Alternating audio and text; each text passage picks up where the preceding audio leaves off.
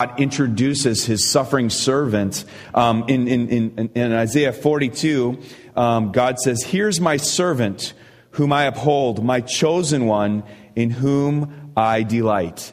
And then just a few verses it says, In his law, that is his servant, the Son of God, in his law, the islands will put their hope. And so those places furthest away from the promised land will one day hear the law, the Son's law. You know, and I think about how uh, the Sermon on the Mount, where Jesus said, You've heard it said that uh, Moses said this, but I say to you. And so he begins to give us his law, which of course climaxes with his death and resurrection. And this verse says, One day even the islands will hear that and they'll put his, their, their, their hope in him. And so we've always served, not just, you know, after the resurrection but even before, we've always we've, we've served a God who's always been had a heart for the nations, and, and that includes Turkey. So what we're going to do is we're going to um, watch this video. Uh, it'll be a great um, succinct summary of what's happened these last four years, and then I want to go through some specific pictures and tell some specific stories about friends of ours that have come to faith in Christ. Okay?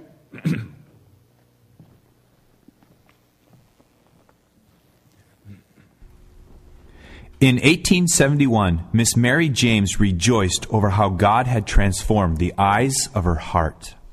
Since my eyes are fixed on Jesus, I've lost sight of all beside. So enchained my spirit's vision, looking at the crucified.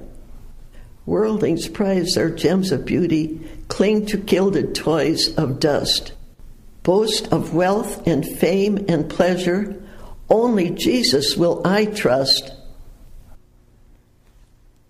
God longs for the eyes of our hearts to be fixed on Jesus. His ways should hold our gaze. And in the same way, our eyes should join God's heart of love for the world's unreached billions. Jesus said, Open your eyes and look at the fields. They are ripe for harvest. This is the story of one of those fields ripe for harvest Ankara, Turkey.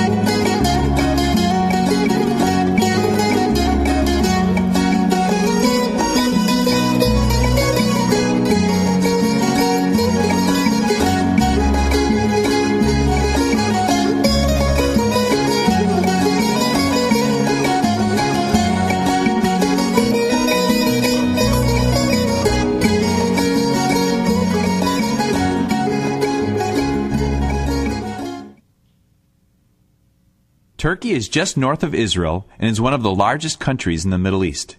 It is about three times larger than Wisconsin and is much more crowded with a population of 75 million people. Many Christians find it fascinating that Turkey is home to dozens of biblical sites like Ephesus, Colossae, Iconium, and Antioch. Our family lives in biblical Galatia, but we'll get to that in a second. Turkey and all of its cities are in need of the gospel 99.5% of the population is Muslim. That means that five times each day, Turks are called to ritual prayer with one reminder there is no God but Allah, and Muhammad is Allah's prophet.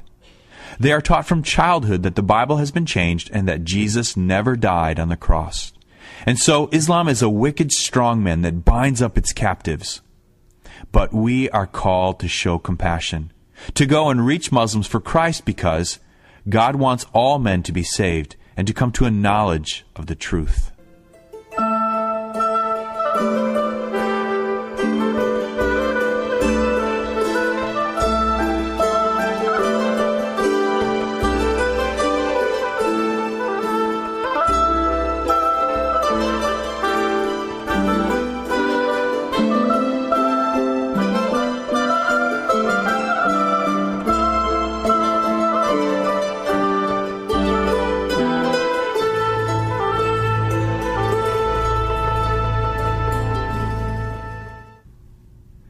Indeed, Turks are slowly turning to faith in Jesus. In 1960, there were only 10 known believers. But today there are as many as 3,500 Turkish Christians gathered together into 100 church plants. Praise God for this growth. Our most recent church planting ministry began four years ago in Ankara. Ankara's population is 6 million people. It is noticeably less Islamic and more secular. Friendship evangelism was important in the early phase of the ministry. We spent hours and hours with Turks. We also tried newspaper advertising, flyer campaigns, English conversation groups, holiday parties, and so on. These were great ways to get the gospel out. But, truth be told, we didn't see much fruit for the hard work. However, somebody must have been praying for us in fact, it must have been a Colossians 4 3 prayer that God would open a door for our message. In our case, the open door that God provided was the internet. We learned how to use the internet to advertise our Bible study and to give away free Bibles. We used Facebook and Google and evangelistic websites.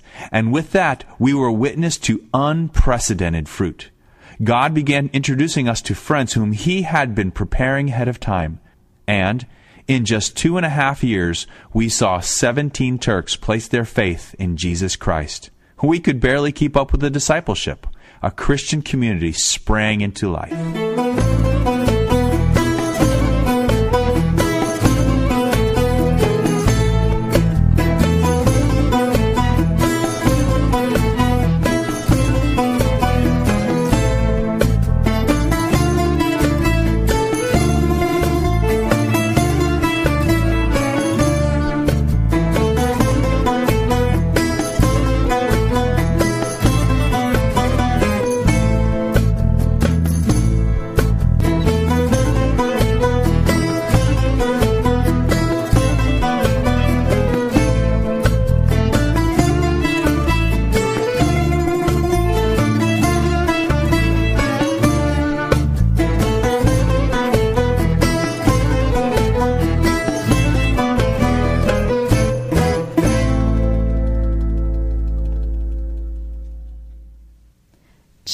Planting is a family ministry.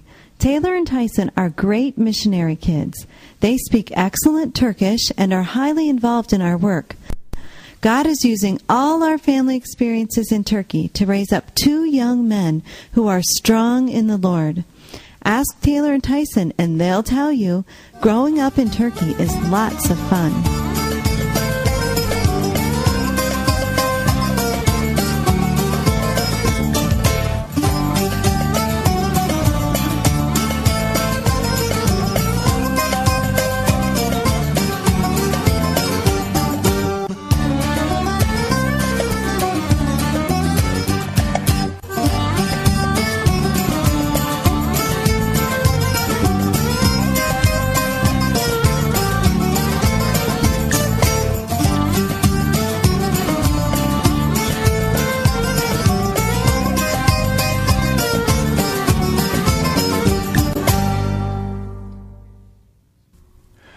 Are rejoicing in this new work that God has begun.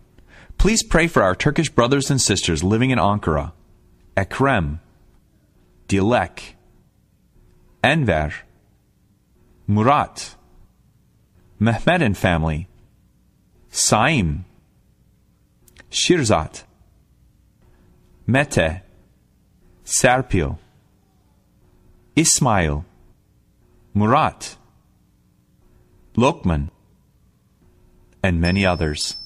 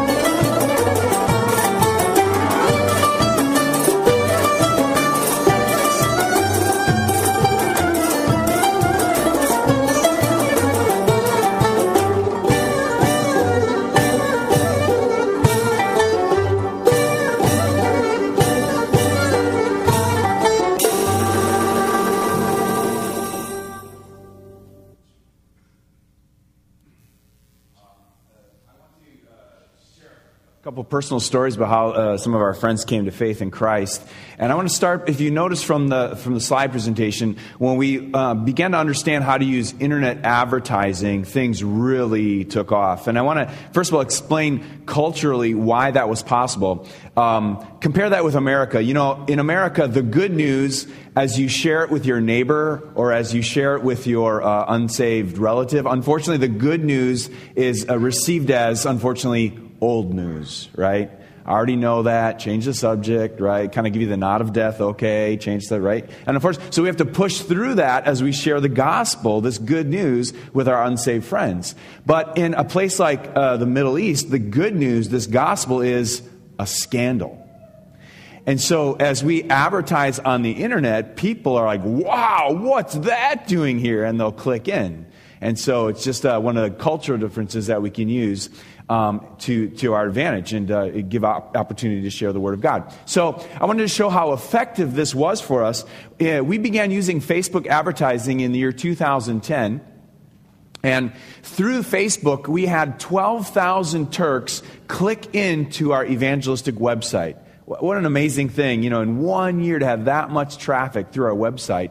Um, from that, 3,600 Turks visited our, our, our, article entitled The Uniqueness of Christ. And so that many Turks, you know, looking at that article, uh, informative about the uniqueness of Christ uh, in comparison to Mohammed and others.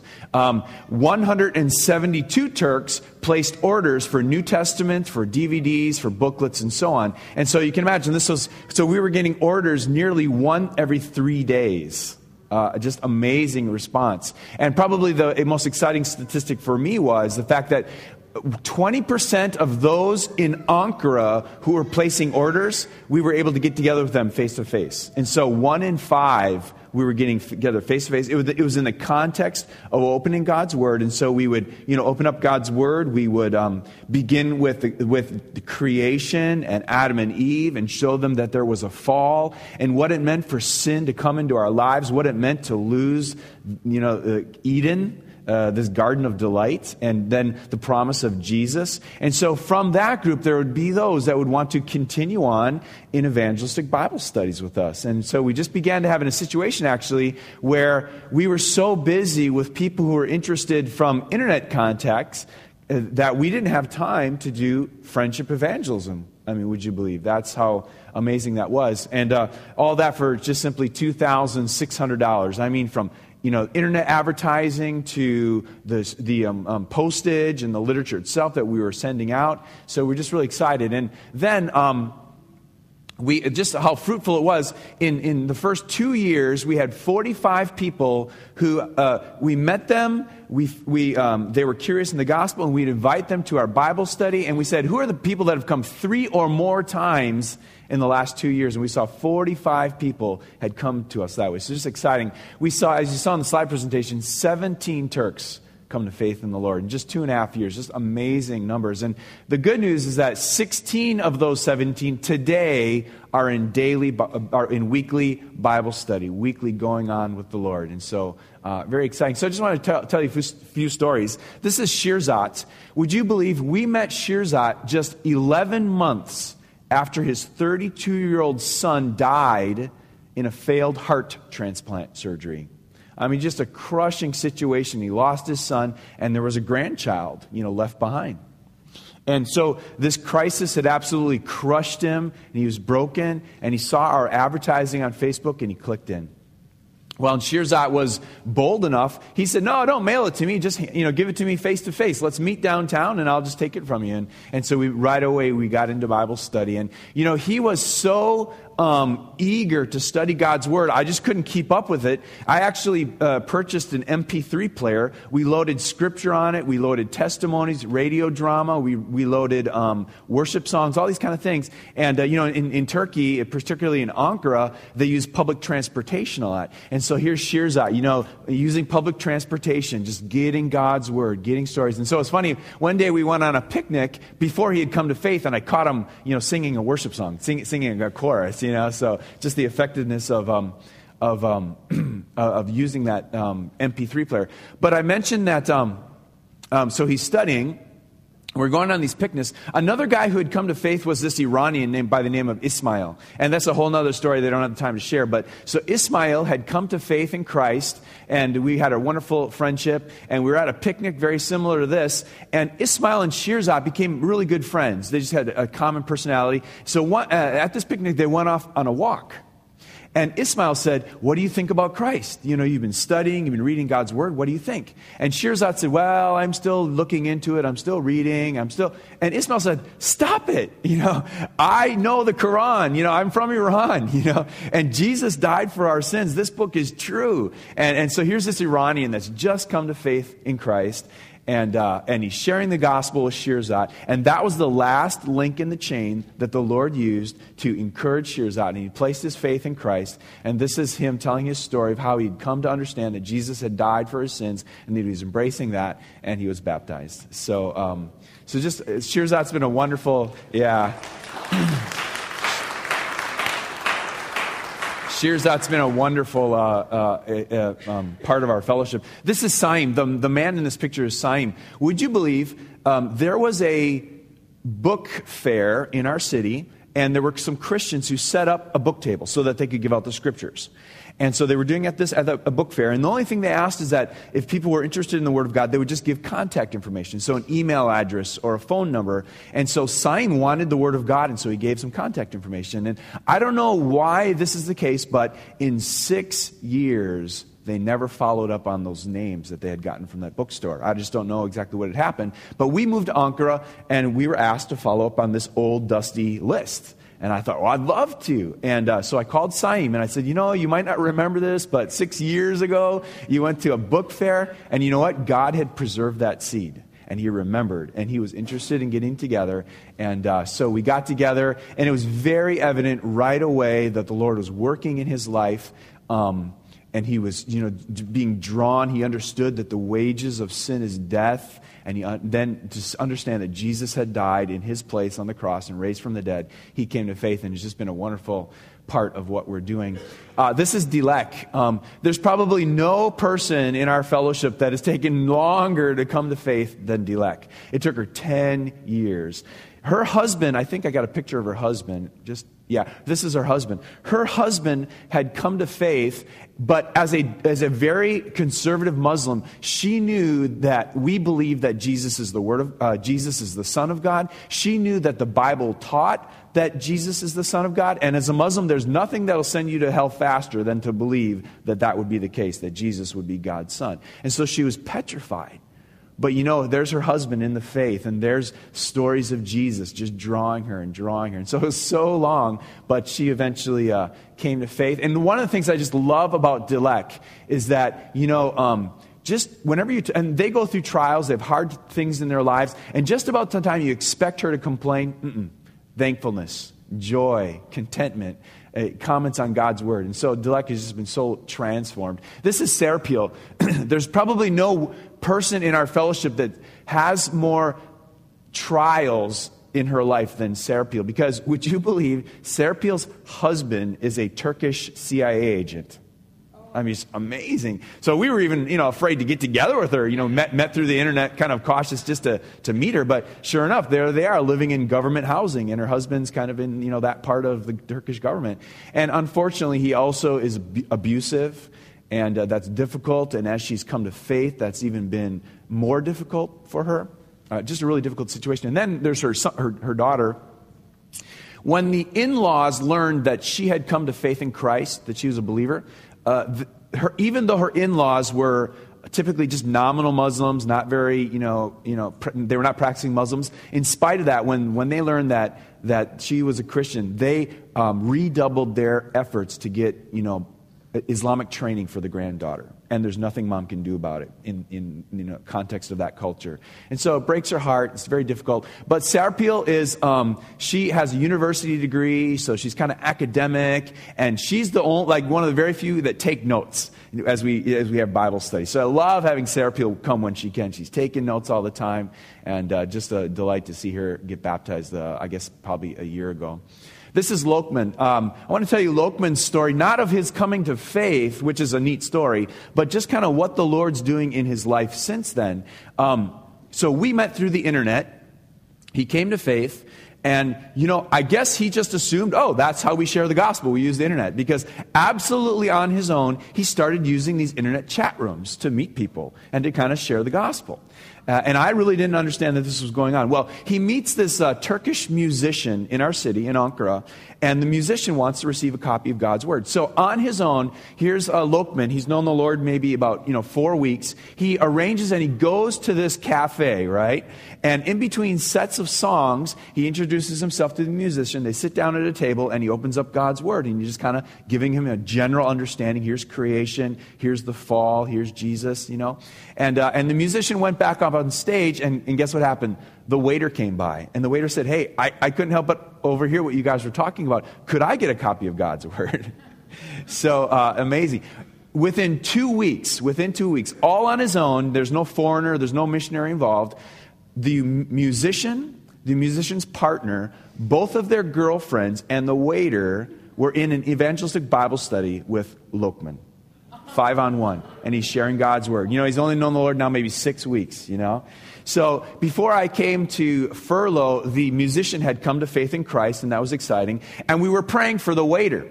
Um, and I had met him, his name was Osman. So, just about a month ago, um, you know, here I am. I'm in, I'm in Sheboygan. I'm on my computer, and you know, via Skype, Lokman calls me and he's using his smartphone, right? So there we're using Skype. I can see him. He can see me, right? And, and we're talking, and he, and he said, "Hey, Osman, the waiter came to faith, and he's right here. Here, talk to him." you know, you know. So there, there's there's Osman, you know, a world away, and, and I was like, "Oh, congratulations! That's so exciting to hear that you've come to faith in Christ." And he handed the back the phone back to Lokman, and I said to Lokman, "I said, well, what are you guys doing downtown? I noticed, you know, behind you that you're downtown Ankara. What are you guys doing down there?" And he said, he said, Oh, we met a couple new guys and we're meeting here for Bible study tonight. You know. And, and, so, you know, if you're a church planter and you understand that you want someday, you know, church, church planters should be like scaffolding, right? They're put up temporarily. So if you think of yourself as scaffolding, then when you meet a guy like Lokman, you're like, wow, you know, this could be that baton that's going to get passed on. So we're very excited. And just as this picture uh, kind of, you know, shows, he just loves God's word, and we're very excited about. Um, Lokman. Then, um, not only did we see Turks come to faith in Christ, but we uh, particularly we saw, like, I mentioned, the Iranian had come to faith and others. But I particularly want to talk about Turkmenistan. Turkmenistan there is is the um, country on the right, um, and this is Murat. Um, now, Turkmenistan is a, uh, was a part of the former Soviet Union. So Murat and his family grew up under communism, which means they grew up in an atheistic concept. His parents were, um, their background was Muslim, but they really had nothing to do with, you know, that practicing Islam, and, and they were really, for all intents and purposes, atheists. Well, Murat said to me, you know, Brian, I ne- that never sat well with me. And even when I was at home, he said, you know what? I had this plastic American Indian, you know, with the, with the feather headdress, an, an Indian chief, he said, I would pray to that toy. Because I thought, well, maybe, you know, here's an American Indian. They got kind of a fast track into spiritual world, and, and he would pray to this toy. And he said, you know, one day uh, my life wasn't going like I wanted it to, and, you know, my prayers aren't getting answered. And I took that toy and I whipped it up on the roof of my house, you know. So there's this idol, you know, and on the roof, and rain and sun and shine and, and sun, and, and uh, just amazing. But God had given him that kind of heart. And then he, uh, he, he, got the opportunity to come to Turkey to study. And uh, so he, he, once he met practicing Muslims, the Turks, they're like, oh, you're a Muslim. We've got to teach you how to pray and read the Quran. And so went all through that for about a year, year and a half. And, uh, you know, nothing was filling that hole in his heart. He had done all these other things. And so he said, you know, I'm confused. I don't understand. But I think it all starts with the book of Moses. I've got to find the book of Moses. So, guess what he was thinking? The Old Testament.